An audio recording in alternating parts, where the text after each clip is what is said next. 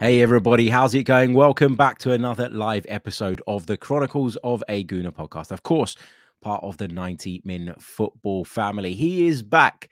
The main man, Mr. Mike Stavrou, returns after a long-term absence, long-term injury, and um, I thought that I had the most overgrown beard in the Arsenal podcast space at the moment, but it looks like uh, you're rivaling me there, Mike. How you doing, mate? This is sh- this is short for me, mate, but I'm. You know what? Like speaking about the beard thing, I, I know you mentioned it that you wish you cut it before you saw the king. Uh, yeah, I was so jealous, man. Like, what was it like? Um, I'll be lying if I said I stood there and had a conversation with him. Um, I was I was like an eight year old schoolgirl. Hi Thierry, like I'm a big fan. but it was yeah, it was just you know when your voice goes all high pitched because you're yeah, nervous, yeah, yeah. and then you go to take a picture and your hands shaking because you know you're you're nervous about it but he was he, he, looked trim enough to play. He looked like he could have started up front for the arsenal and it would have been absolutely fine. It was really surreal. Um alan shearer was in the room as well. Ally McCoist was there who i've spoken to a bit because i've, I've done a fair few bits on talksport with him but yeah. um roberto martinez was there as well and when I sort of came out of the room, having like spoken very, very briefly to Thierry Henry, got a picture with him, whatever, I kind of thought to myself, should I have asked Alan Shearer for a picture as well? and Roberto Martinez. Like, do you think were they, they were there sitting, when you did it? They were, were literally they there? right there. Like, do you think they were sitting there going, "What about us, you absolute twat"? Like, we probably, yeah, probably. But you know, it's Thierry Henry in it. It's Thierry Henry. It's Thierry Henry, man. Like, I, he is. You know, I've interviewed a, f- a few players, not not as many as you, but um, just the chance to to meet Thierry is is is on my bucket list. Uh, yeah. I've, it's got to happen at one point. I think him slightly above Wrighty, but those those two are like my, my my top two. I think if I and it's the same. Like if I if I met him, I'd just melt. Like I wouldn't know what to say. Yeah, but it, I, I, get the impression that Wrighty would be just a little bit more. And I'm not saying Thierry Henry wasn't friendly or wasn't like welcoming or anything like that. He was, um, you know, and and the guy was working like he, he was in the room, yeah. he was getting prepared to to go and do a broadcast, whatever. You know, I'm not, I wasn't expecting him to stand there and, and conversate with me for an hour or whatever. But yeah, it was just, yeah, it was surreal. And um, obviously, the night was topped off by Declan Rice's, uh, of course, winning goal. I mean, j- just before we we go into the Kai Havertz topic, which I really want to do in depth because um, we've been speaking about it throughout the day via WhatsApp, and I thought um, it would make a really, really great podcast topic. But what have you made of, or what did you make of, of what we saw unfold in front of us last night? Because I tried to do like a bit of an instant reaction pod. We we put it out late last night, and I just couldn't gather my thoughts. Like I was jumbling my words up straight after the final whistle. I was just all over the place because emotionally, eh, they took us on one hell of a ride. Yeah, it was a bit of a throwback to last season. I think we had a lot of those games where we had to expend so much energy and we put so much emotion into it um, because that's the way we kind of played at that time. We we relied on blowing teams away, um, and this season has not been like that at all. And we'll come on to you know reviewing this season in, in more depth later on. But um, it's it was a complete far cry from from what we've seen this season, which is why I think it was so mad. Um, you know, giving the goals away, individual errors, um, but coming back and scoring straight away, but also playing some really nice stuff. I mean, the biggest shot for me, Harry, is that, and when I saw, look, i will be honest, I've not watched a lot of Luton games this season, um, but I looked at them. They had what they've still got nine points from 14 games, uh, something something like that. I was expecting them to be rubbish, and I was expecting them to be like how easy it was to play against Sheffield United and Burnley. I know it's different because those two were at home, but I was expecting the, the quality of opposition to be like that. But to be fair to them, like they made it quite a tough game, and I know they scored um, you know, two set pieces and one goal that shouldn't have gone in. Um, but you know, they they challenged us well. They were high energy. The crowd got behind them. They they created a few chances here and there outside of those goals. So I was a little bit surprised um, by them and by us, really. I think one of the things that I, I, have to stress, and I did make this point on the instant reaction, um, was the quality of the atmosphere it was just incredible. It's as good an atmosphere as you'll experience in the Premier League. And it's not a big ground, Kenilworth Road. It's a very small ground. It's a very intimate setting. The fans are basically on top of the pitch, and the Luton fans, they're a loud bunch. And you might even say, as an Arsenal fan, that they can be a bit of a horrible bunch in that they'll cheer every single challenge, they'll give every single one of your players stick and all the rest of it. You know, that's what they do. That's how they try and sort of level the playing field. And I thought they did a really good job of that, the supporters, in terms of making it a hostile and intimidating environment. I do think Luton crossed the line a little bit in the first half, in particular, with some of the challenges. I did think that they tried to be competitive, as you'd expect, combative, and all the rest of it. But I did feel like, and I don't know what you think, that the referee maybe just let a little bit too much go in that sense in the first period. And once he showed a few yellow cards towards the end of the first half, I thought he, he, he finally got a little bit more control of it. Yeah, the left back in particular, um, and you know, we, Doughty, yeah, yeah, we've we, we've come to expect this that teams will target Saka, um, but you know the the the sort of strength that they were using in the tackles when, you know, there's some balls that are that 50-50 that that that you go into a bit strongly in in games like this because you know your your manager's told you to be aggressive and let them know, you know you're there. let them know you're there all of that sort of stuff you know get in early sort of you know rattle them whatever it is the, the manager will say. But like Saka a lot of the time when he receives the ball has his back to the defender. So you're just going through him. You're not going to win the ball. And he did that way too many times I think before before uh, he, he did get a yellow card in the end didn't he I think, so. Yeah, it was. Yeah, the ref let way too much go. But you know, I, I did praise I did praise Luton there. But I, I mean, come on, like their their game plan was incredibly rudimentary. Like every time the ball went back to the defenders, it will go back to the keeper. The keeper would knock it long. They'd play for second balls. They'd play for set pieces. Um, but it worked, which actually makes me quite upset and angry as an Arsenal fan because the fact that we allowed them to score from from those few opportunities that they made was frustrating. But no, you, I'm just saying credit to them because just look at the disparity of finances. Look at you know, um, look how much they've spent, even compared to the like the likes of Burnley. Like they they really have got you know a really really low low budget um compared to us. So we should be beating them. So that's that's why I give them credit. But um, but yeah, I mean some of the decisions, uh, Gabriel as well. I mean, yeah, wow. agreed. Agreed. Wow. It was like a bit of a throwback, wasn't it? It was like going to Stoke Yeah. away like eight to ten years Yeah. ago. That's what it felt like to me. Um, the crowd were on our backs, everybody was against us, all the rest of it. I know we conceded some some soft goals based on the defensive standards that we've set this season, but I do think that at the very least we we stood up to the physical battle and we didn't allow ourselves to be bullied in the way that teams of, of previous years would have been in a situation and under circumstances like that. So I guess that's the positive. Um, we'll come on to talk a little bit about the season so far. We'll talk a little bit about the celebration police. I know you've got quite a bit, uh, a big bit that you want to say on that. We'll talk Gabriel Jesus as well because I still remember before we signed him, you coming on this podcast and saying that he would be the one for you. Um, so uh, are you still feeling that way? We'll get into that. We'll talk Declan Rice as well. We'll even touch on the goalkeeping debate. I've said my bit on it, but I want to get Mike's take on that. Um, we're going to talk Kai Havertz um, as our kind of main feature of this episode because I think he's finally arrived as an Arsenal player. I think it's taken a bit of time. I think he's needed um, a, a sort of adaptation period to understand fully what he was being tasked with doing in this team, to understand the role, to to make those connections, build those bridges with his teammates. But it feels to me like he is here now and showing everybody the reasons that Mikel Arteta was so keen to get him that he was willing to push the boat out to around about 65 million pounds from what we understand. So first of all, Mike, Kai Havertz, are you having him?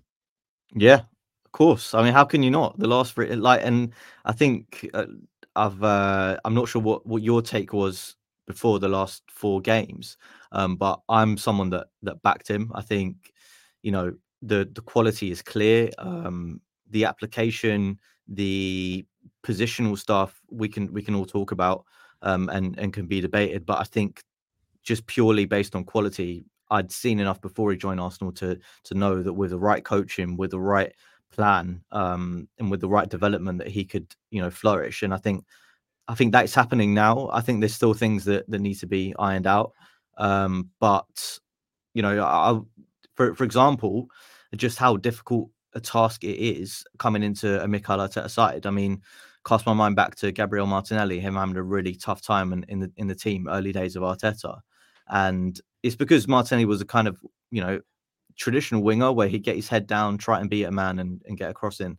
The adaptation period for him to realize how much more he had to do for the team and on the ball um, was clear. Um, and I think the the same is happening with with Havertz. And we had um, Jorginho on uh, the Athletic podcast uh, this earlier this week actually, um, and he was just talking about how detailed Arteta is, and he said that you know for pretty much everything that happens on the pitch, Arteta has a plan for it. Um, and and and he was saying like um, Ayo, who's the host, said you know there's like how, how much how much detail we talking? And and he said you know this literally every scenario. And that that gives me a headache. And he was like how do you sleep at night thinking of every scenario that that could happen in a in a football match? Um and you know it's that level of detail and and, and that level of coaching that obviously takes time. Um and i think the thing with with Havertz Harry from like an outside perspective you you look at him and he's got he's got the bit of the of the Ozil in him in terms of he's a bit lackadaisical um doesn't doesn't seem to to run as much off the ball. I think, um, and these are the kind of lazy criticisms that we get into with sort of more luxury players. I guess you can you can call them players that don't necessarily have a defined position, um, like like Havertz didn't have previously, but I think he's he's getting to know that now. Um, so I think you just sometimes you've got to look a little bit deeper beyond you know no goals and, and no assists and analyze things a little bit further. But yeah, I uh, I'm I'm really having him. Yeah, I, I, mean to clarify for your benefit what my position was at the beginning, it was back in, back in, back in, support him.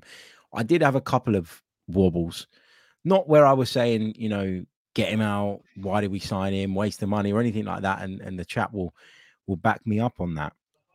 But I did have a couple of times where I'd come away from a game and said, we kind of need to chat about where Kai Havertz fits in the picture because it felt to me like we'd brought in this immensely talented young man, and he is a young man. He's just 24 years old. I think people overlook that. And we've tried to shoehorn him into a system that I'm not sure works for him. I remember when we got wind of the fact that Mikel Arteta was intending to use him as a midfielder. And I remember thinking, that can't be right. Like that, that can't be right. Surely someone's got the wrong end of the stick here, and that actually he's coming in to play as somebody that can play anywhere essentially across our front line, maybe in the Odegaard role in his absence. But I just I, I couldn't get my head around that.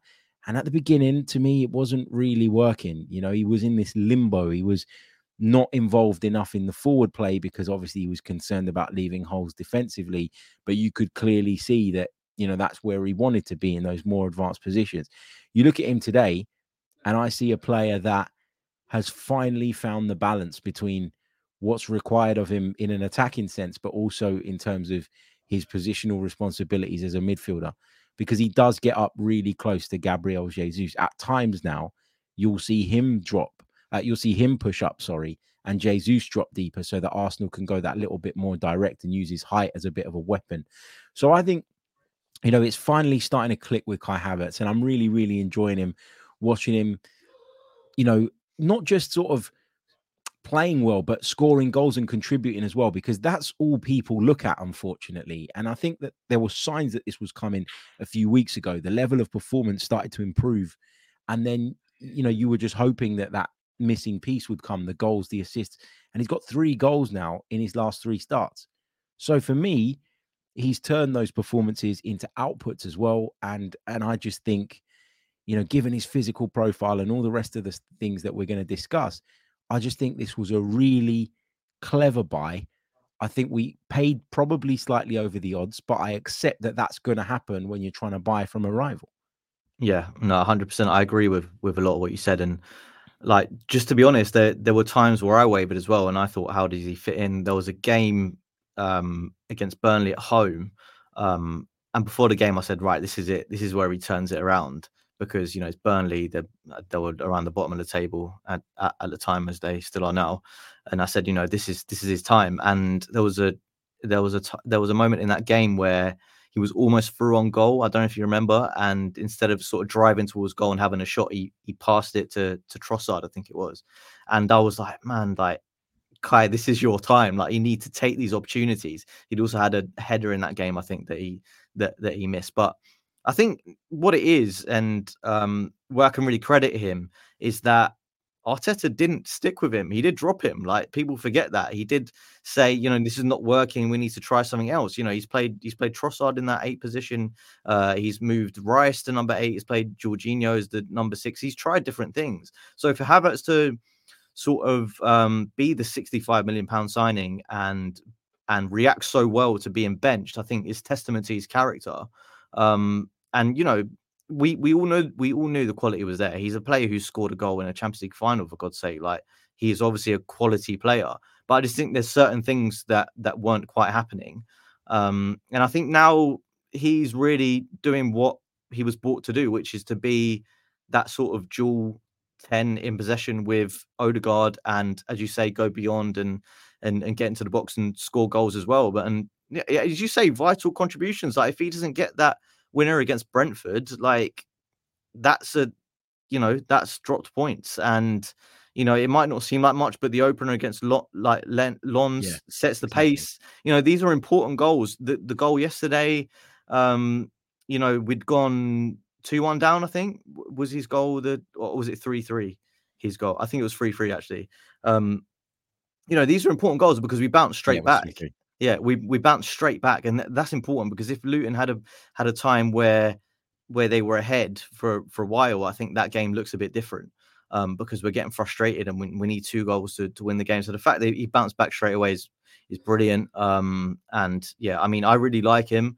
um, and I hope he can just continue to to improve. And he's not going to start every game, but that's not necessarily a bad thing. I think he's almost like a bit of a finisher.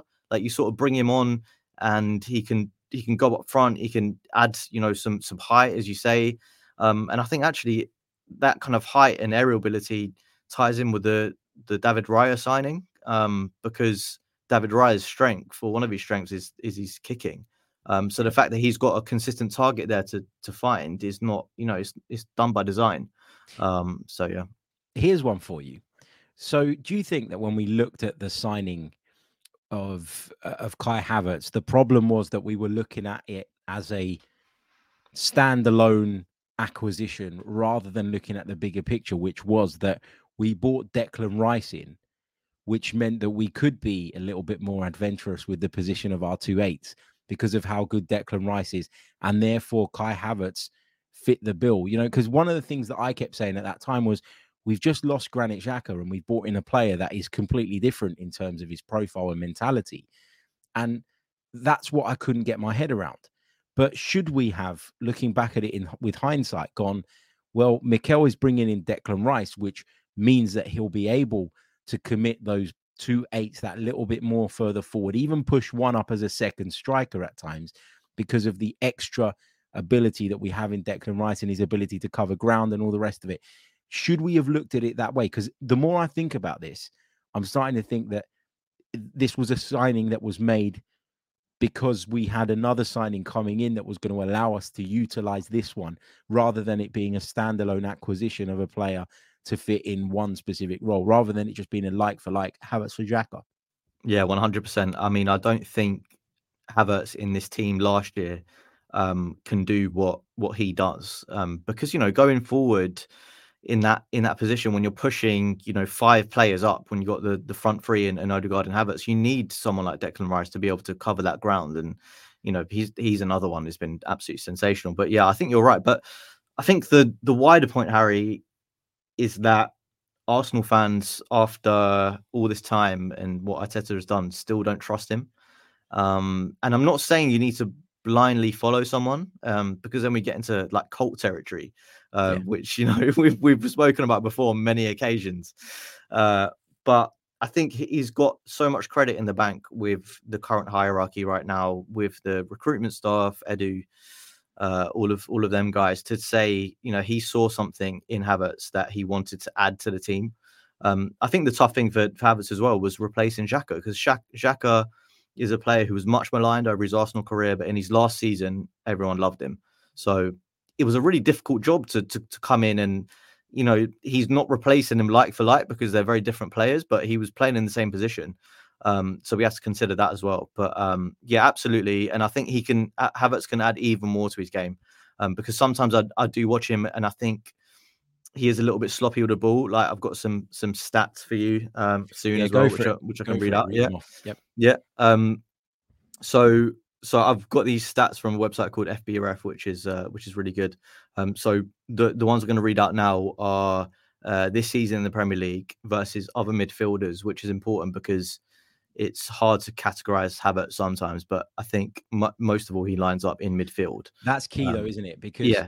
for the beginning of his Arsenal career, the first few weeks we were going, there's no goals, there's no assists, but actually you're talking about a midfield player here, not a striker. So you yeah. need to you need to remember that, and and you're right to have compared yeah. him to those players. Yeah, go ahead. Sorry. Yeah. So um, the way it works is that uh, they do it in terms of percentile. So, for example, Havertz's non-penalty xG um, is 0.27, which ranks him in the 98th percentile, meaning that only 2% of players have better stats than him in, in that area. So I'll just do it that way. Um, so yeah, non-penalty XG 0.27 again, that's 98%. Uh, non-penalty goals um, 0.22, 87. Um, assists are slightly down, 67 67th percentile for that.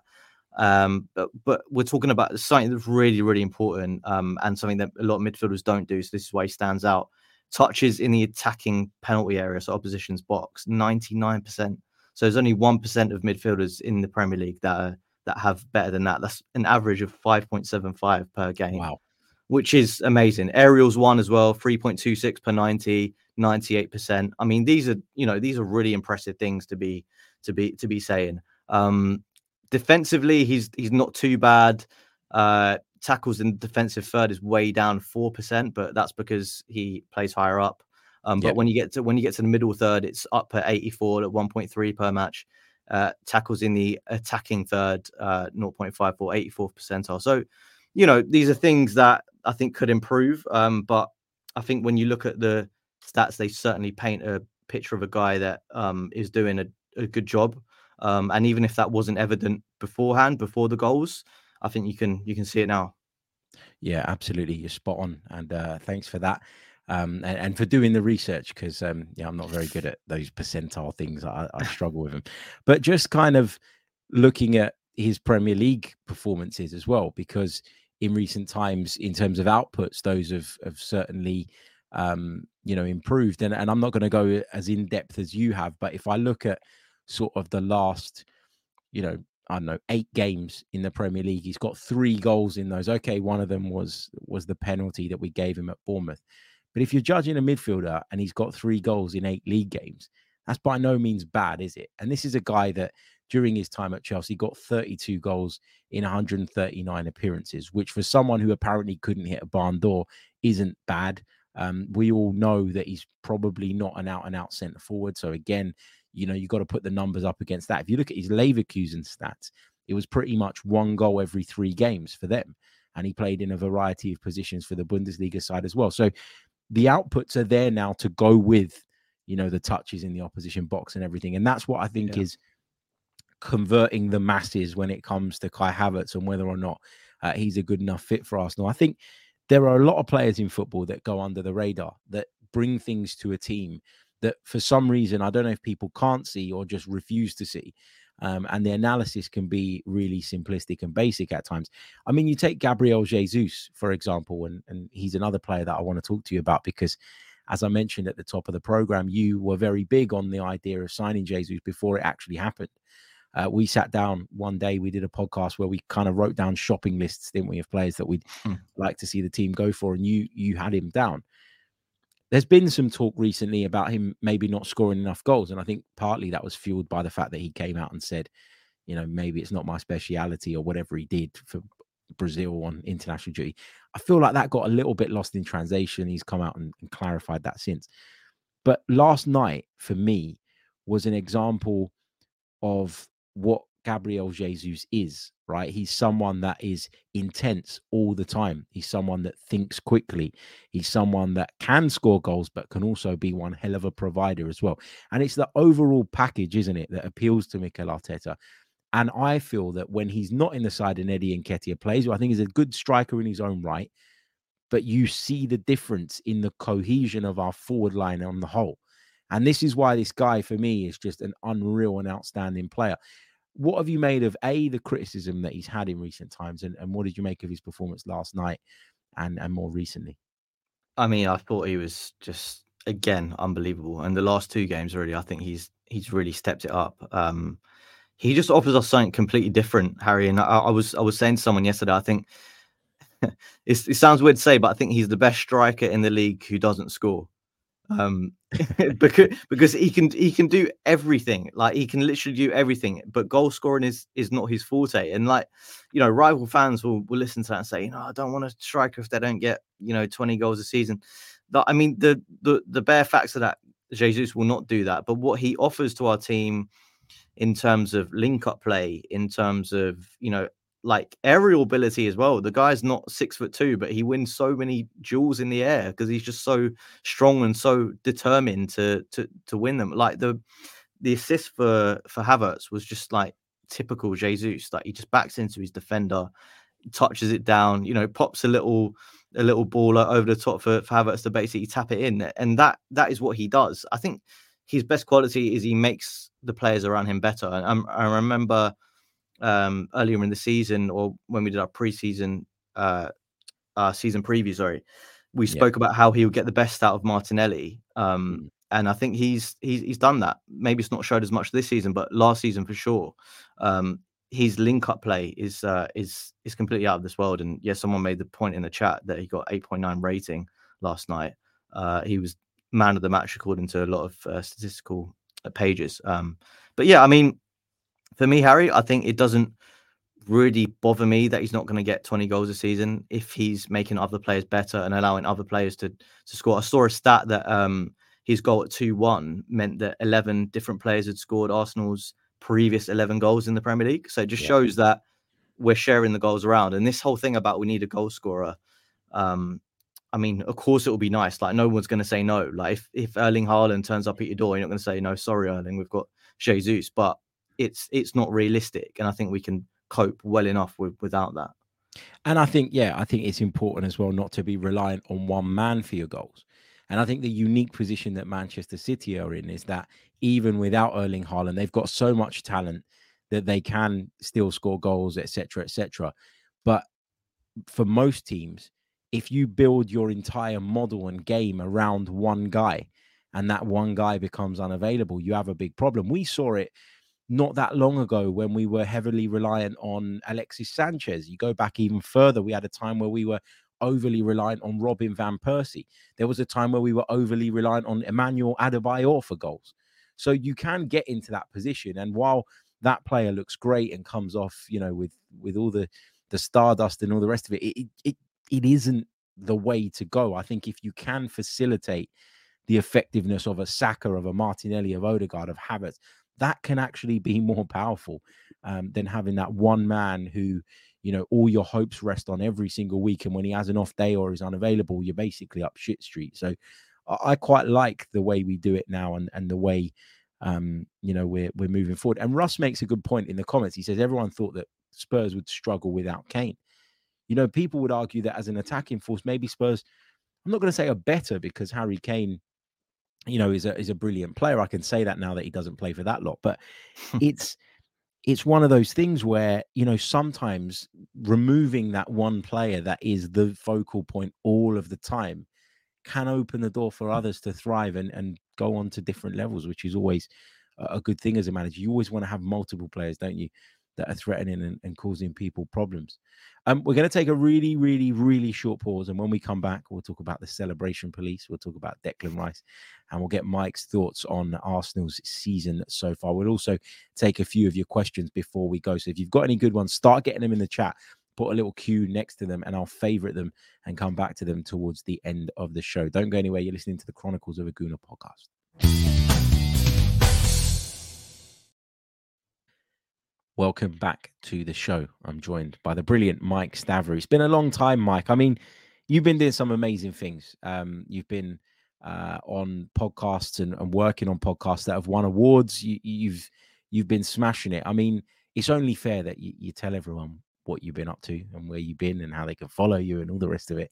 So uh, the floor is yours, my friend. Yeah, no, thank you, Harry. Yeah, it's been a it's been a really great year. I've been uh, at the Athletic for over a year now. I've got to do some incredible stuff. When I first joined, we did uh, uh we did a podcast on Shakhtar Donetsk, uh, which was you know hugely out of my my comfort zone to cover a, a, a team that uh, you know we're in a country that we're at war. But um, you know, I never thought that I'd be doing stuff like that. So the fact that I've got the opportunity to to do so is is amazing. And yeah, as you say, like um, you know, I'm gonna I'm gonna have to cough here when I when I say the name of the the team that I currently cover, uh, Spurs. but yeah, um, so so yeah, that podcast uh, has, is has managed to win an award since I've been there. Um, so you know, nah, it's great fun. Um, and I do also manage to, to to do the odd Arsenal podcast as well. Uh, like I said, we had we had Jorginho in the studio the other day, which was fantastic. Um, yeah, if, if you if you haven't listened to that, I'd recommend any Arsenal fan to to listen to it because he really sort of opened up and spoke very honestly. A lot of players, and as you all know, Harry, you know, are very robotic because they're so yeah. media trained and careful what they say. But Jorginho is probably at the stage of his his career right now where he feels like you know he's he's 30 31 32 um, and he can you know he's he's been through it all he's not he's not too bothered about what he's going to say but he's also a very very smart guy so he's never going to you know, get himself in trouble or anything like that. But yeah, it was a really, really great interview. But yeah, thank you for the shout out. Appreciate it. No, all good, mate. I, I did listen to the Jorginho podcast this morning and I really, really enjoyed it. Um, so I can vouch for how good that is as well. Make sure you go over and check it out. Right, let's uh, talk a little bit about the uh, celebration police, who used to just be uh, a group of people online that would moan and complain and whinge every time Arsenal would celebrate a victory or a goal. However, it seems to have extended now into the PGMOL because Mikel Arteta was booked yesterday for, and I quote, over celebrating. I said this on the episode that I did earlier today. I, I, looked at the referee after the goal, so in the aftermath of the goal, and, and where I was on the gantry at Kenilworth Road, you're literally hanging over the touchline, right? So you can't see the dugout. You need to lean forward and look down. Um, my focus was on the goal. My focus was on the away end, the supporters, the player celebrations, all the rest of it. And I see the referee at the corner of my eye coming over with a yellow card.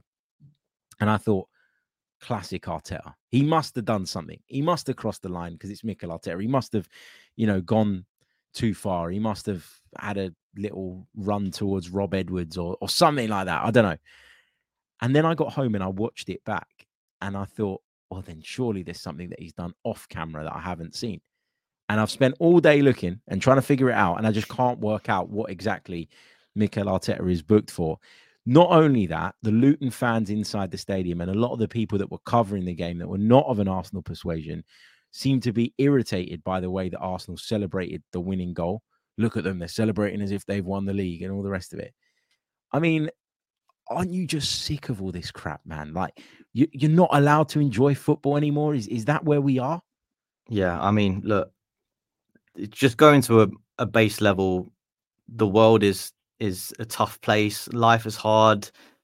Uh, football is escapism for for a lot of us. We we watch it, we pour our hearts into it, and you and me, Harry, we do it for our jobs as well. So not only is it, you know, when we when we go to a game or when we you know uh, doing a podcast or whatever we're doing, that is our job but then we go and watch the football and we and we we live it all again um, and we talk about it afterwards in our group chats and we get stick from from rival fans and we have to so we it's basically a 24 hour thing for us um, that that that we live through. So the fact that when we go for a game like that which was mad as we discussed earlier um, you know against a team that we let's be honest expected to beat quite comfortably um, and when we gift them three goals I, I think to to come back and still win that game is uh, a huge release, and that's for us fans. Like that, that's us watching it on the TV or in the stadium or wherever it is. Imagine like how much that is intensified for the players on the pitch who, you know, because we're competing against Man City, who are this you know gargantuan team with with all this money to spend um, and you basically can't slip up ever. The fact that they've overcome this and managed to get three points, like, of course you're going to be emotional. Of course you're going to enjoy it. So I think the fact that rival fans, whoever it is, are, are telling us you're over celebrating, I think that's crazy. like just let us please have this thing. And I think maybe it's a thing with with Arsenal that because we have been a banter club and we're actually good now, they're trying to look for stuff to to criticize us. I mean, that's how I feel anyway. Yeah, I, feel the same. I feel the same. I think that you know there were moments last season that even though we didn't win the league and even though it kind of all went a little bit to pot at the end of the campaign and that was really really difficult to take i think the, the way it kind of all unraveled there are still moments that we produced as a team and we got to enjoy as fans last season that will be unforgettable you know the Reiss Nelson moment against bournemouth that will go down Uh, with us arsenal fans that were there that lived and breathed it that watched it on tv everybody will remember where they were when Reiss Nelson scored that goal and how they celebrated it. You know, I go back to Andre Arshavin scoring that goal against Barcelona. The reaction that we had inside the Emirates that day, we didn't go on and win the Champions League or anything. You know, you think about the Danny Welbeck goal against Leicester City when we thought we were going to win the league and in the end we didn't. But those moments live with you as a fan. So you should embrace them. You should enjoy them. And nobody's saying at the start of December that Arsenal have won the league in fact, the noise is coming from people that say Arsenal are the favourites. They're not coming from us. They're coming from the outside. They're coming from people that, in my opinion, still haven't learned their lesson about Manchester City and what they're capable of doing in the second half of any given season. So, you know, I'm not sitting here saying that Arsenal are going to win the league. I think we've got a chance, and I'd love to see us do it, of course. And I'd love to see us go all the way in the Champions League. But you just got to enjoy and embrace these moments. And I think it's wild that Mikel Arteta has been booked for celebrating. Because when you watch the celebration, and listen, I'll take my Arsenal hat off, not literally because I badly need a haircut, but you know, you when when you watch that back, I can't see a thing that he's done that has that has crossed the line and is worthy of a yellow card. And I think we're in this really dangerous space now of because everybody's quite immature around football and it's like well he done this why isn't he been? But like for example i've seen going around today a, a video of roberto de zerbi when he ran on the pitch at nottingham forest celebrating and people saying well why didn't does you know why hasn't de zerbi been booked and and and all of the rest of it? And obviously people are upset because arteta's going to miss the villa game now he's going to be in the stands as a result of picking up his third booking. But i don't think any of them warrant a yellow card. Like th- th- and that's the point. I, I think we're trying to sanitize a game that is built on emotion. We've already done that to a degree, Mike, with VAR and the way that we delay giving or disallowing certain goals. And and I can accept that because I think that has a, a massive impact on the outcome of games. And I want football to be fair. So I can accept conceding a little bit on that side, but I can't accept us booking people for celebrating a 97th minute winner. It's just it's just wild. Yeah, I mean, I'm just trying to uh, like are the are the grounds for the booking because he left his technical area? Like it's not gonna he's not being booked for celebrate. I'm I'm just talking about like rules wise. He's not being booked for celebrating. He's being booked because he was outside of his technical area during the game, right?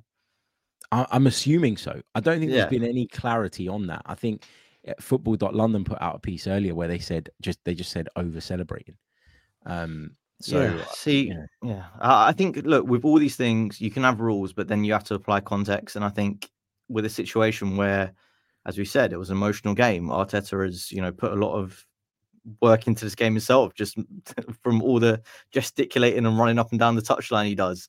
He's he's emotional too. Like you, you have to allow him that, and the fact that it has led to a ban and he's not going to be on the on the touchline for Villa is just. I don't know. It makes me crazy. It, it, it really does because we're we're saying basically with that, um, if your team score a last minute winner, you can't celebrate. That's basically what you're saying. What you meant to do, do it like, you know, a little fist pump or you know, hugs hug an assistant and that, that's the most you can do. I mean, what we and the people just going back to the to the players briefly. I mean, uh, I was I was having a conversation with a, with a mate of mine, and he was saying, "Oh, you're you're over celebrating, and you're not won anything yet." And like, firstly, does that mean you can only celebrate once you've won the league? That means we basically can't celebrate until you know May Everyone should remain silent during all yeah. goals. And, and also, like, what if the players didn't celebrate? I think we'd be criticizing them more because it's like, you know, you, they'd, they'd, look arrogant if they didn't celebrate. They'd just be like, "Oh yeah, it's Luton. We've only scored in the in the in the ninety fifth minute, whatever it is, and we're not going to celebrate." So, uh, like, they, there's just no logic and no appreciation, and especially someone made the point in the chat, like we we lived through some some tough times of Arsenal, like watching that that that Wenger team dissipate and then the the sort of 10 tough years that followed and all of the toxicity within the fan base. I mean, we don't have to go that far back, Harry, to to see, you know, how toxic Arsenal fans were to each other. Um, the fact that it's not happening now and the sort of atmosphere and the culture around the club is so improved is is testament to us. And we don't want to get back to that stage where, you know, where we can't celebrate and I, I don't know, it, it really does like really wind me up. And I, I, I just wish that that fans would just like take off those rose tinted glasses for a second and just say, you know, if this was my team, I would celebrate and like just have a bit of context. Yeah, and and that's the problem with a lot of the VAR debates as well. I've I've said this for a long time that until we put tribalism to one side, we're not really going to inflict any change with these matters because you're always going to get this what aboutery and what about us and what about them and he did this and I did that and it's just it becomes a bit of a joke, doesn't it? Football's just not mature enough, unfortunately, to fix a lot of these issues. And if we don't fix them, we're going to end up in a place where I think people are going to start to lose love for the game. I really do. Like as a you know, as a 30 something year old, I love football because I've loved it growing up. And I don't think I'll ever be able to turn off from it. But I think if I were a young kid growing up now watching football, there would be elements of it that would put me off. And that would never have been the case 15 20 years ago so yeah it's um it's a tough one isn't it it's a tough one um i do want to get your take mike on this raya ramsdale thing um, you know, we haven't spoken about this all season. I think that Raya is clearly the number one now. I don't think that's debatable, at least in Mikel Arteta's head. But we saw David Raya make two costly errors yesterday. Thankfully, his teammates bailed him out in the end. But should Mikel Arteta now be considering making a change ahead of Saturday, or does he stick with David Raya? Because I'm quite conflicted on this. I think that people have been saying that what Arteta's done is create this environment where they're both scared to make a mistake, and that's impacted their performances. Yet now, as fans, a lot of us are saying, well, one of them made a mistake the, uh, on Monday night, on Tuesday night, so he should be dropped now. So it's like we're calling for the thing that we're criticizing. So I'm a bit confused about all of this. Where, where are you on the Raya Ramsdale thing generally, and and where do you think, um, you know, Arteta goes now this weekend? Is it continue with Raya, or is it go back to to Ramsdale maybe? Yeah, I mean, I, I think a lot of people are, are confused, and, and I saw uh, Clive from from Arsenal Vision say that you know usually I'm I'm when I've when I can see a situation, I see it very clearly, and he said I'm confused. So the fact that he's confused and he's you know he's, yeah, if Clive's confused. If Clive's confused, we're, we're, all we're all done for. Um, and I'm confused about the situation. I, I think there there is an emotional element to it as well, and because you know we've spoken on this podcast about um, some of the signings that that we made and and we built this this this core of players who who really you know put everything on the line for for, for the shirt. Um, and Ramsdale was one of those. I think Ramsdale was part of the culture change at the club. Um, and we all become hugely emotionally a- attached to him. And I think maybe sometimes that that blinds us a little bit. Um, but what, what I would say is that I don't think there's a huge amount between them. I think Raya is, um, you know, statistically he's got a better, he's better at shot stopping. Although looking at it last night, you you wouldn't have said that. You wouldn't have thought that, um, would you? He's his kicking is marginally better. Um, I, I, guess he's more composed on the ball, but judging by his first few games, you wouldn't have said that either. Um, so I think the the difference between them, yes, it might be a, a, a slight upgrade uh, on on Ramsdale, but I think I think it was a difficult situation because Ramsdale was still at the club, um, and you were always going to have that thing where one keeper makes mistakes. Your your manager's talking about subbing keepers. Your manager's talking about there's no number one. It just created a, for me a bit of a confused dialogue. Um, whereas if Arteta would have come out and said Raya is number one, I think fans would maybe be able to accept that. Look, I understand why he's not done that. I I, I completely understand that. But you, um, you can't really, can you? Because it's it's kind of like no. saying it's it's like saying, well, uh, Ramsdale, it doesn't matter what you do, mate. Like, yeah, you're not playing. So where's the motivation for him to yeah. stay engaged and stuff? And and the bit that I've really struggled with in this whole debate and this whole discussion throughout the course of this season so far is why people don't understand that. why people feel that Mikel Arteta has to tell them the gospel truth. He doesn't have to tell anybody. It's his decision. He's the manager. He can do whatever the hell he likes. Yeah. I mean, what manager do you know that that turns up to a press conference and and tells you all of their secrets? I mean, it just it just doesn't work like that. In terms of the substitution, substitute, I I, I don't think that can happen because I think you set a really dangerous precedent. Because if you drop Raya after that, and then Ramsdale comes in and and make makes a mistake, what happens then? Do you switch back the next game? I mean, we're, we're talking about fine margins because let's not forget Ramsdale played against against Brentford and you know he he miskicked one which was cleared off the line he and then rubbish. He, he was rubbish. He, he threw it into the ground, but he got but he got bailed out. And if if if Raya didn't get bailed out, we wouldn't be having this conversation. Um, so I think it's it's fine margins, but when you when you make mistakes, it it happens. Um, but I think we just got to look at it as a whole. And you, you would say that over the last five six games, uh, Raya has been fine. So we got to give him the the benefit of the doubt. And I think yesterday, I mean, he generally has been good coming for crosses. There's been a few that he's been sort of caught under, but I think maybe that's a an instruction to be more aggressive to catch crosses at, at the near post. But overall, I mean, the the last five six games, I I I don't think he's been bad. So I think we got to calm down a little bit. If we're still in a situation in five six games, Harry, where he's made consistent mistakes, then maybe you you ask the question again. But for now, I you, you have to stick with him.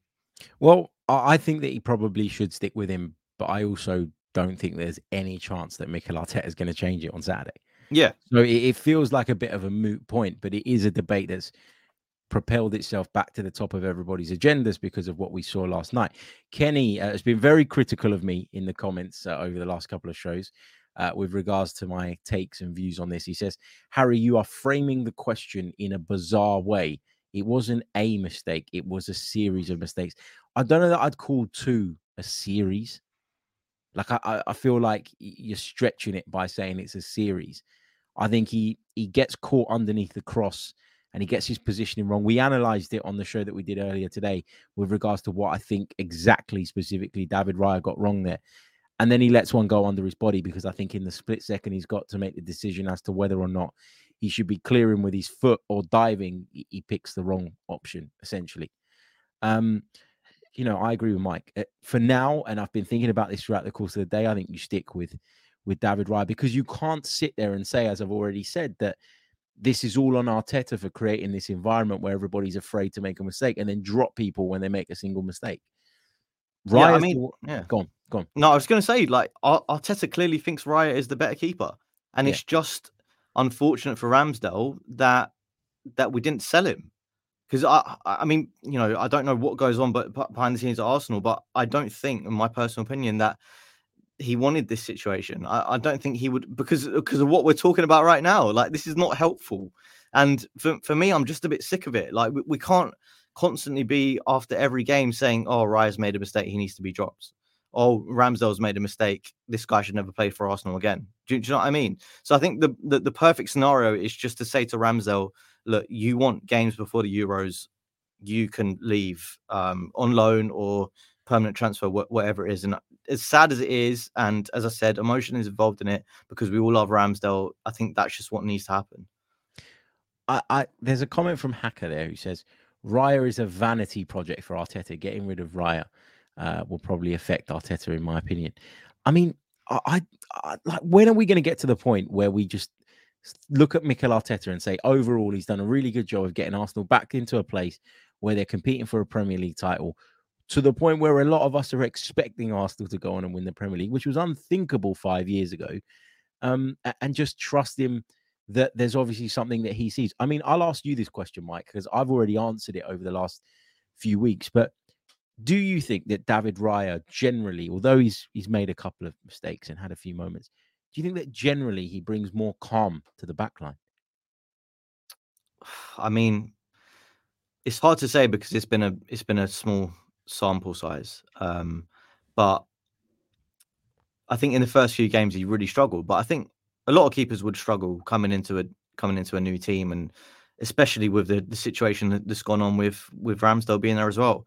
Um, but in in the games following, bar last night, I think he he has generally been been good on the ball, and he, and he and he's been calm.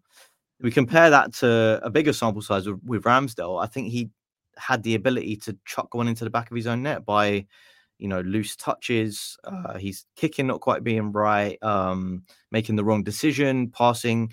And I remember Ramsdale making a lot of passes through two defenders that sometimes didn't come off.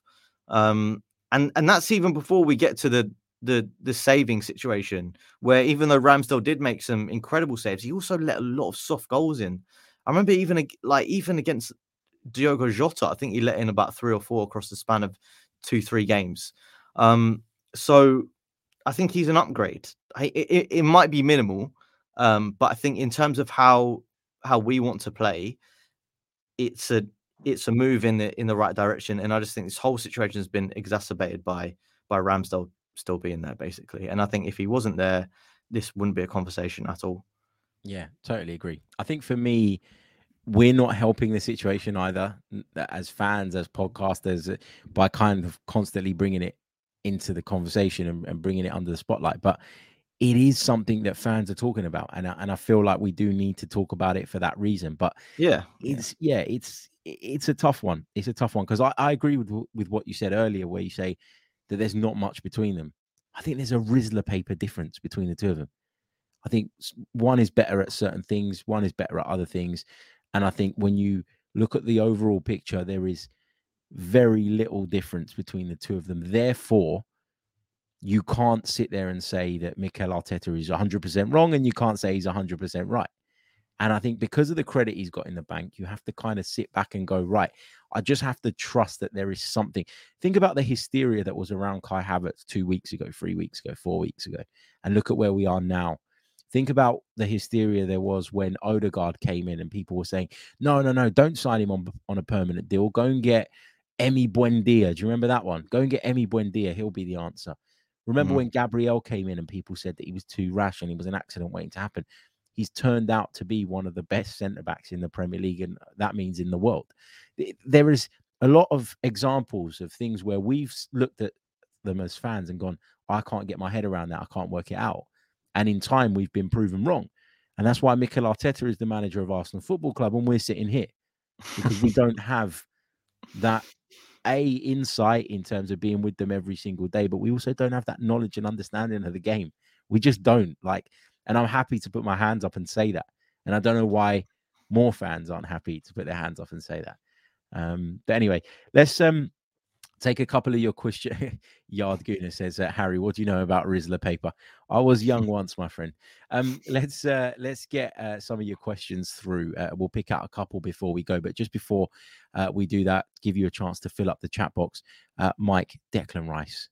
Oh, I mean, I'm running out of superlatives for this guy, and it's, it's he's not even been at the club a long time yet. I can think already of a handful of examples of match changing, match winning performances, and and obviously big moments. I mean, Harry, I've uh, like this will be shocking news to you, but I've not always been right about everything. Even though, I, even though I did call Gabriel Jesus when when Declan Rice was in the early days at, West Ham and he started out as a as a centre back. I remember he did he score his first West Ham goal against us maybe he scored one of his one of his first senior goals was it when was against us when he was playing at centre back, and then and then when he moved into midfield, I kind of I was a bit I I, I, I liked his industry. Um, I thought he, he worked really hard, but his quality on the ball I was never really sure of. And man, have I been proved wrong? Like the guy is an absolute machine off the ball. Um, as you said, like he earlier, he makes up for you know having five attackers in the team because he does the job of of two players. He's basically a double pivot in one because he can cover so much ground. Um, his anticipation, um, the way he he never really dives in without calls. Like every time he dives in, he gets the he gets the ball. Um, so the, yeah, the guy off the ball is a monster, but on the ball, um, his passing range is amazing. I mean, like how many things can you say about him? His passing is incredible. He's he's he's got a good shooting technique. Um, his best quality, I think, which we haven't seen loads of because we've been playing against so many low blocks, is driving with the ball, and it's such a you know underrated quality, I think, and something that's so important that that when you're playing teams that you, and you need to break the lines, he does that not with passing, but with with his driving play as well. Um, yeah, he's just, uh, and also he's just so Arsenal. And like coming from West Ham, I, I would have thought, you know, I'm not really sure, you know, how's he gonna how's he gonna fit in, but he's You just thought so he was Arsenal. too West Ham for us. I thought he was too West Ham, but he's so Arsenal with, and also like it is kind of funny um, seeing a few tweets of, of West Ham fans last night saying, "Oh, Arsenal better win the league now," or Declan Rice going there was was a waste. It's like, okay, they're they're, They're they're so so they're so They're so saucy, aren't they? Yeah. They're so salty, which is which is enjoyable as well. I mean, if other if fans can tell us we can't celebrate, um, then we can have a laugh at them being incredibly salty. But yeah, man, what a what a player. What a player indeed. Uh, let's take a few questions then, uh, just for the last three or four minutes of the show. We'll rattle through uh, some of these. Uh, just quickly, Moss says, Harry, is Tomiyasu out for a while now, or is it just a little injury? Uh, for those that didn't catch it, Mikel Arteta said in his press conference last night that a calf problem has shown up on the scan that he had, and his words were, he's, he's probably going to be out for a while. So that's not good news at all. Not good news at all. He was, I think, playing the best football of his Arsenal career to date over the last few weeks. So it's a really big blow for us. And with Timber still out, you know, we we are a bit short in the defense. And um, you know, with Timber, it, we couldn't see it coming. It was a brand new signing, really, really unfortunate. With Tomiyasu, though, there have been a series of muscular injuries.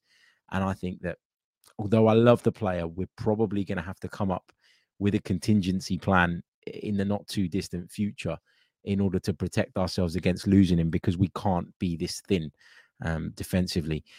Um, Temi Ola says thoughts on our loan players, especially Charlie Patino. We won't sit and go through all the loan players because obviously we're conscious of time. But Charlie Patino, Mike, does he have a future at Arsenal? Because as good as he's done at Swansea, I'm not sure that I can see it just yet. Yeah, I mean, I've, I've got to be honest. I, I don't watch Swansea week in week out. There's been there's been too much football, but whenever I've I've seen highlight reels, he look he looks good. But I saw someone say on Twitter um, that with the Swansea manager getting sacked, he wasn't particularly playing him. So maybe there's a chance with a new manager coming in, he might see the quality that he has and he, he gets a bit more game time. But um, I mean, because it looked like at some point earlier this year, whether it was late last year, that he was going to go, wasn't it? I think um, it, it looked like he was on the way out. So the fact that he's stuck around is is is promising. Um, but you know, I just think the current iteration of Ars- Arsenal that we are right now, Harry, we don't have Europa League football. We don't really have anywhere to to Yeah, play these guys, unfortunately. So you know, Charlie Patino, if he if he comes back next season, you know, having been in the in the Championship, a division below. I mean, he's gonna have to be unbelievable to to even get in an, an FA Cup or League Cup team. So, I mean, right now it looks tough, uh, although we'd we'd obviously love it to happen. Uh, Creambone says, uh, Harry, Mike, what do you think last night's result will do to the mentality of the other title challengers? Now, we're recording this, what, two hours before uh, Liverpool and Manchester City are, are both in action. But I, I guess if we slightly reframe the question to, to protect it against time, I mean, do you think that what those teams saw us do and how sort of deep we were able to dig in the end will have any sort of impact on on them watching on? Um, I wouldn't say in in in this sort of game because I think it's a game that we that we should have won. Um, but for individual errors, I mean, as as I said earlier, Luton would you know gave a good account of themselves given the the the talent that they have. But um, you know, should be beating Luton away considering that, as I said, they've gotten nine points from from 14 games. Um, but I think the the important thing in, in, in terms of our rivals is, um, and this is something I tweeted. Um, I said just looking at the the sort of three games, we had Brentford, Wolves, Luton, um, and City had Liverpool, Spurs, Villa, and now you know City have dropped points in two of those, and we've and we've won all three. So we're making up ground. Um, and as we've seen, But we should we- be though, shouldn't we, during this Yeah. period, given the fixture? yeah, yeah, yeah, yeah, absolutely. And I, I, I think I think more for us, like we need to build up as big an advantage as as we can. Because my one thing, and I know we've not got to discuss my sort of thoughts on the season, but I, I will say, like I've been impressed with us this season. I think where you know everyone said we've got more control, we're defensively more solid, and maybe not as good going forward, but um, we're looking like a like much better title challengers because of you know we're, we're able to be calm and keep going in in games and and still win games Um, but the the one thing that worries me, Harry, is that when we get to the latter stage of the season, can we see it through? Do we have that that mentality? Can we can we not crumble in the way that we have done in the recent past? And that's my my my one big thing. Um, so yeah, I mean we'll have to see about that. But you know, teams are scared of us. I think that's that's fair to say now that the banter era has has left us, and it's it's left us for a while. Yeah, I, I agree with that. I think you're absolutely um, spot on with that. We'll take one more just really, really quickly. Um, uh, in fact, I'll take this one. Uh, TBG's one was uh, more of a. He says, "Who does Kai Havertz most remind you of?" For me, it's Thomas Muller. I would have said Thomas Muller as well. So that's why I'm not going to go into that one in too much detail because I think you're spot on in terms of his language style, the areas that he occupies, and all the rest of it.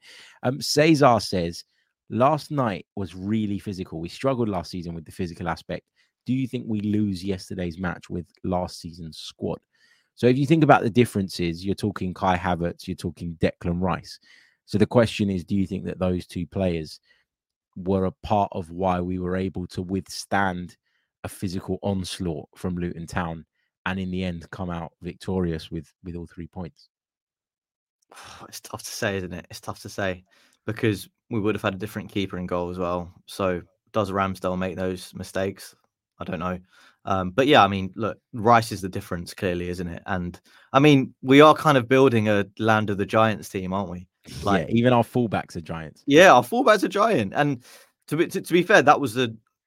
I know we've got to wrap up, but I think that was the one thing that I was a little bit unsure of last night. That Jakub Kiwior. I, I mean, I wasn't totally convinced, and I thought we were so much better when Zinchenko came on. So I think that's maybe the one where we're like, I think Arteta was looking at that and you know smartly saying we need to be more physical, but we lost a lot of control without Zinchenko on the pitch. Yeah, I agree with that, and I think that the timing of Zinchenko's introduction was right because the game was in a state where we needed to go on and win it, and you felt like Luton were going to sink deeper and deeper at that point, and therefore you want that player, don't you, that's got that little bit more guile and creativity. But I do think that had Tomiyasu been fit, he'd have played at left back, and we wouldn't have been I don't want to say as bad because I don't think we were bad, but I, I think that had Tomiyasu played at left back, nobody really would have asked any questions of that in the way that they asked questions of of Kiwior playing there. So I think again that's a consequence of being without the Japanese international. But anyway, uh, we are going to leave it there. We've been going for over the hour. Um, Mike, Michael, I'm going to call you. I bet the only person that calls you Michael is your mother.